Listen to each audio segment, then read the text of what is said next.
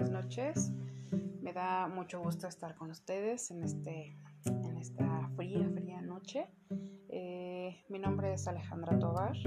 Actualmente estoy eh, haciendo la carrera de psicología y estoy cursando la, la carrera de psicología clínica con el maestro Sergio Cisneros, el cual nos pidió que grabáramos un podcast para poder explicar lo que hemos visto en el primer bimestre de la materia. Y bueno, espero ser breve, espero poder ser precisa y, que, me entiendan sobre todo lo que, lo que he aprendido y lo que quiero explicar. Eh, la, psicología clínica es mm, eh, una, una especialidad de, vaya, de la psicología como, como carrera. Tenemos este, lo que es la psicología de la salud, tenemos este, varias partes en las que se divide varias ramas, pero el significado de esta es eh, que visita el que guarda cama. Esto viene de cliné, que es cama en francés, y clincos, que es justamente lo que les acabo de decir, que visita al que guarda cama.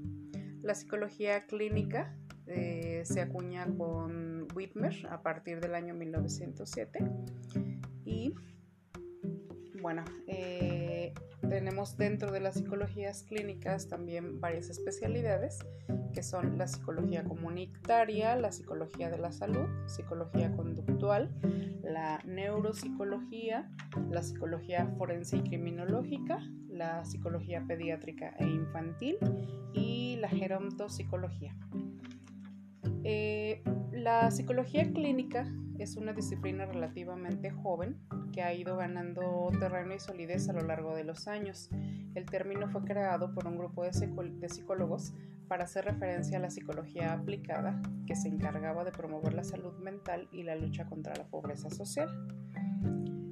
La psicología de la salud eh, esta es una rama de la psicología que trata, estudia e investiga distintos procesos psicológicos y patológicos que pueden afectar al ser humano. Esta se interesa por el comportamiento, actitud, procesos y que pueden estar ocurriendo en un individuo de tal forma que afecten su salud, que afecten sus emociones, que afecten su vida en general. En relación a ello, eh, con algún tipo de patología, existe eh, que pueden desarrollar o que haya desarrollado síntomas como la ansiedad, la depresión, por ejemplo. En la psicología conductual, también llamada conductismo, es un enfoque sistemático para la comprensión del comportamiento humano y animal. Mm, esta asume que todos los comportamientos son reflejos producidos por una respuesta a ciertos estímulos en el ambiente, o una consecuencia de la historia de ese individuo, incluyendo especialmente el refuerzo y el castigo. Esta fue la psicología conductual.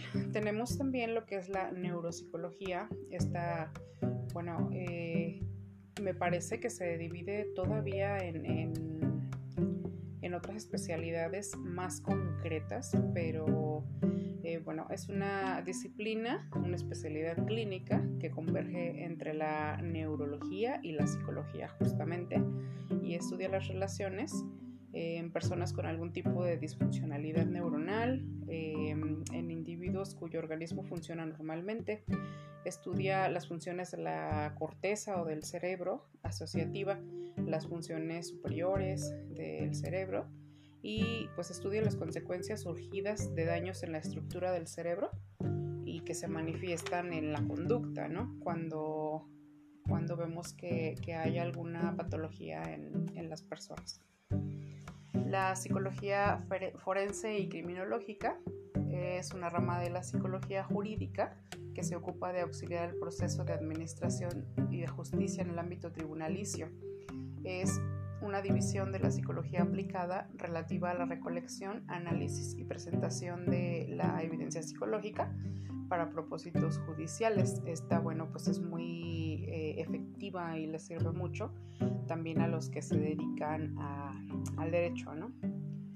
Eh, mientras que la criminal o la criminológica se encarga de estudiar el comportamiento y los procesos mentales del individuo que ha cometido un delito. La psicología criminal, por tanto, se encarga de estudiar el desarrollo y procesos de índole psicológica que intervienen en la ideación o la perpetración de los actos criminales. Esta estudia los porqués, eh, el modo en el que se manifiesta la conducta criminal o vaya, se adentra en lo que es la mente del asesino, ¿no? Busca, busca lo que llevó a esta persona a cometer un acto criminal la psicología pediátrica e infantil. Esta es una especialidad de la psicología clínica también, que atiende las necesidades de la salud mental en los niños y los adolescentes. Perdón. La cual se divide en dos subáreas calificadas de la manera única para atender a esta población. La pediátrica, que es la que atiende las patologías y no solo desde el nacimiento o durante la temprana edad, y la infantil que atiende las patologías ya detectadas y les brinda el tratamiento requerido.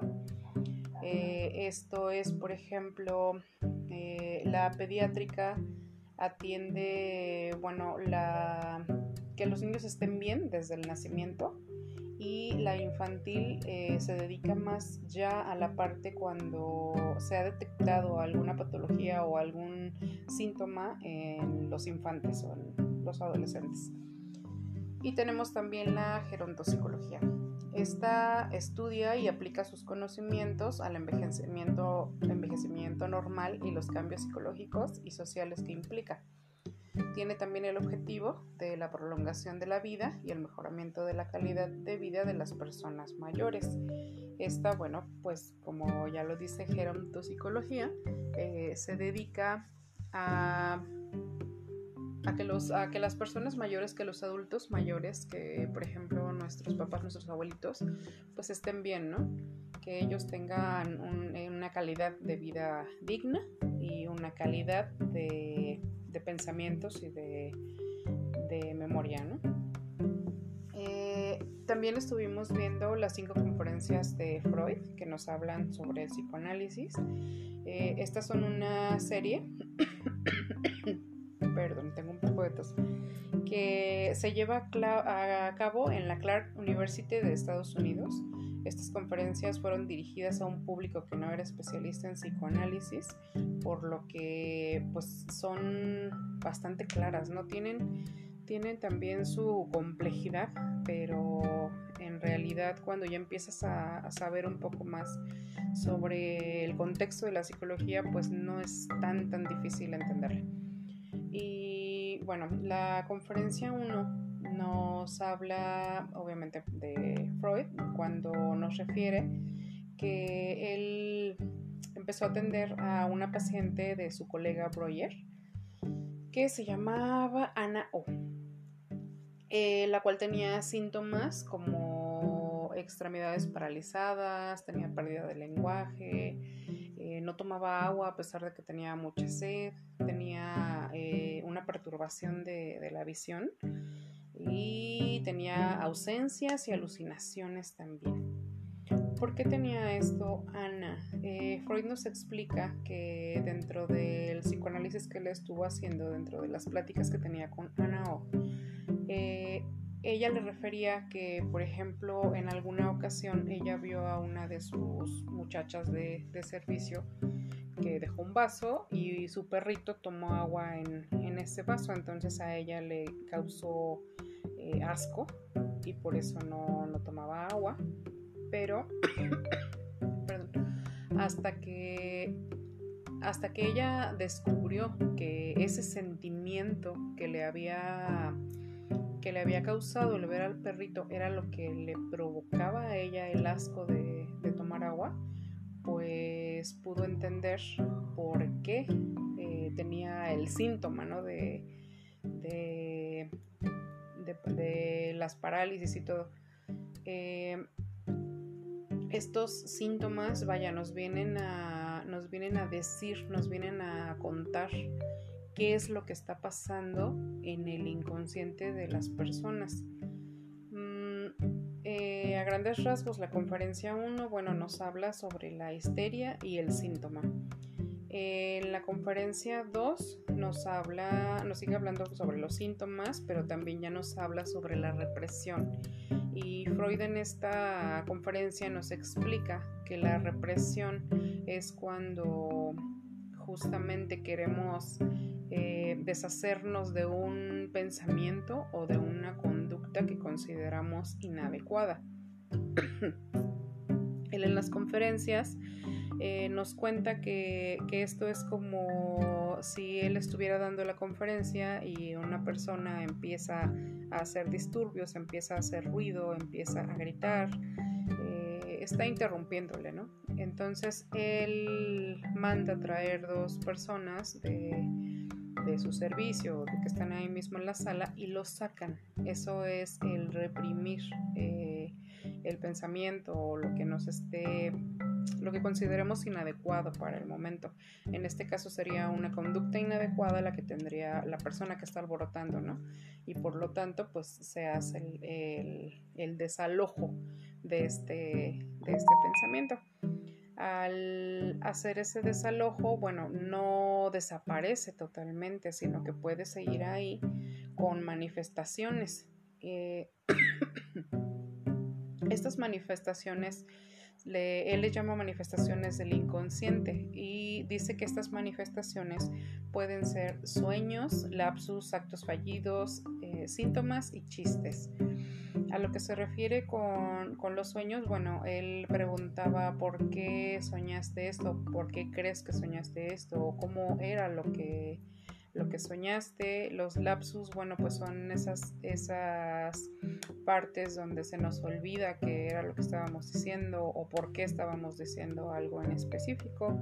Los actos fallidos es algo parecido, pero eh, en este caso pues son actos, ¿no? Eh, los que, por ejemplo, cuando vas a la cocina y te quedas parado pensando a qué venía a la cocina, no, no recuerdas a qué, a qué ibas a la cocina.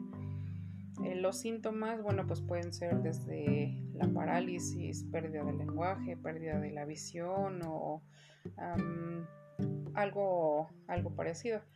Y los chistes, bueno, es cuando hacemos estas alusiones a que todo lo volvemos un chiste, todo queremos verlo gracioso es lo que, lo que Freud nos explicaba en estos.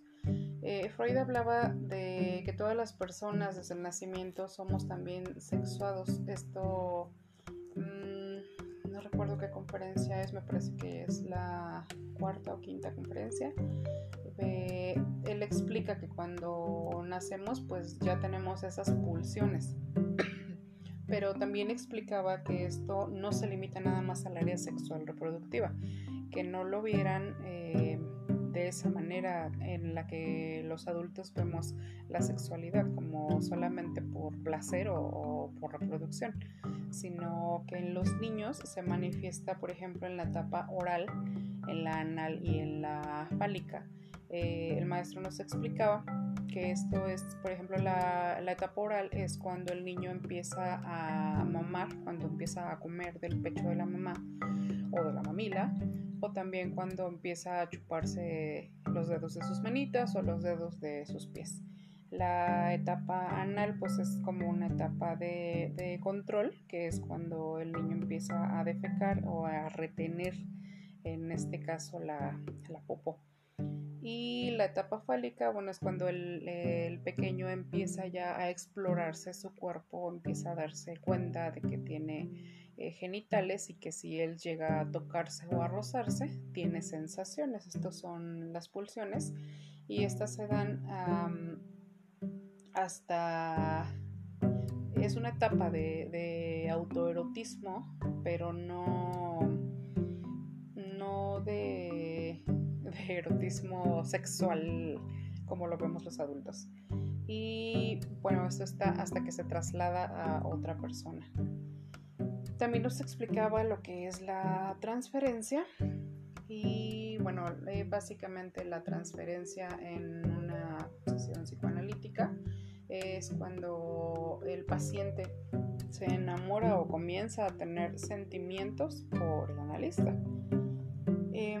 Em, empezamos también a ver, también a ver casos como fueron las historias de, de el caso de, de, Antonio, donde ya eh, comenzamos a ver un poco más lo que es el psicoanálisis en la práctica. Eh, también la terapia conductual, que de esta no recuerdo tanto, la verdad, por el momento pero espero tener la oportunidad de grabar otro podcast y de poder contarles cómo me fue y qué fue lo que aprendí de la terapia conductual. Eh, por el momento es todo de mi parte. Muchas gracias por escucharme. Disculpen tanto E y la tos. Pero eh, bueno, pues buenas noches. Gracias.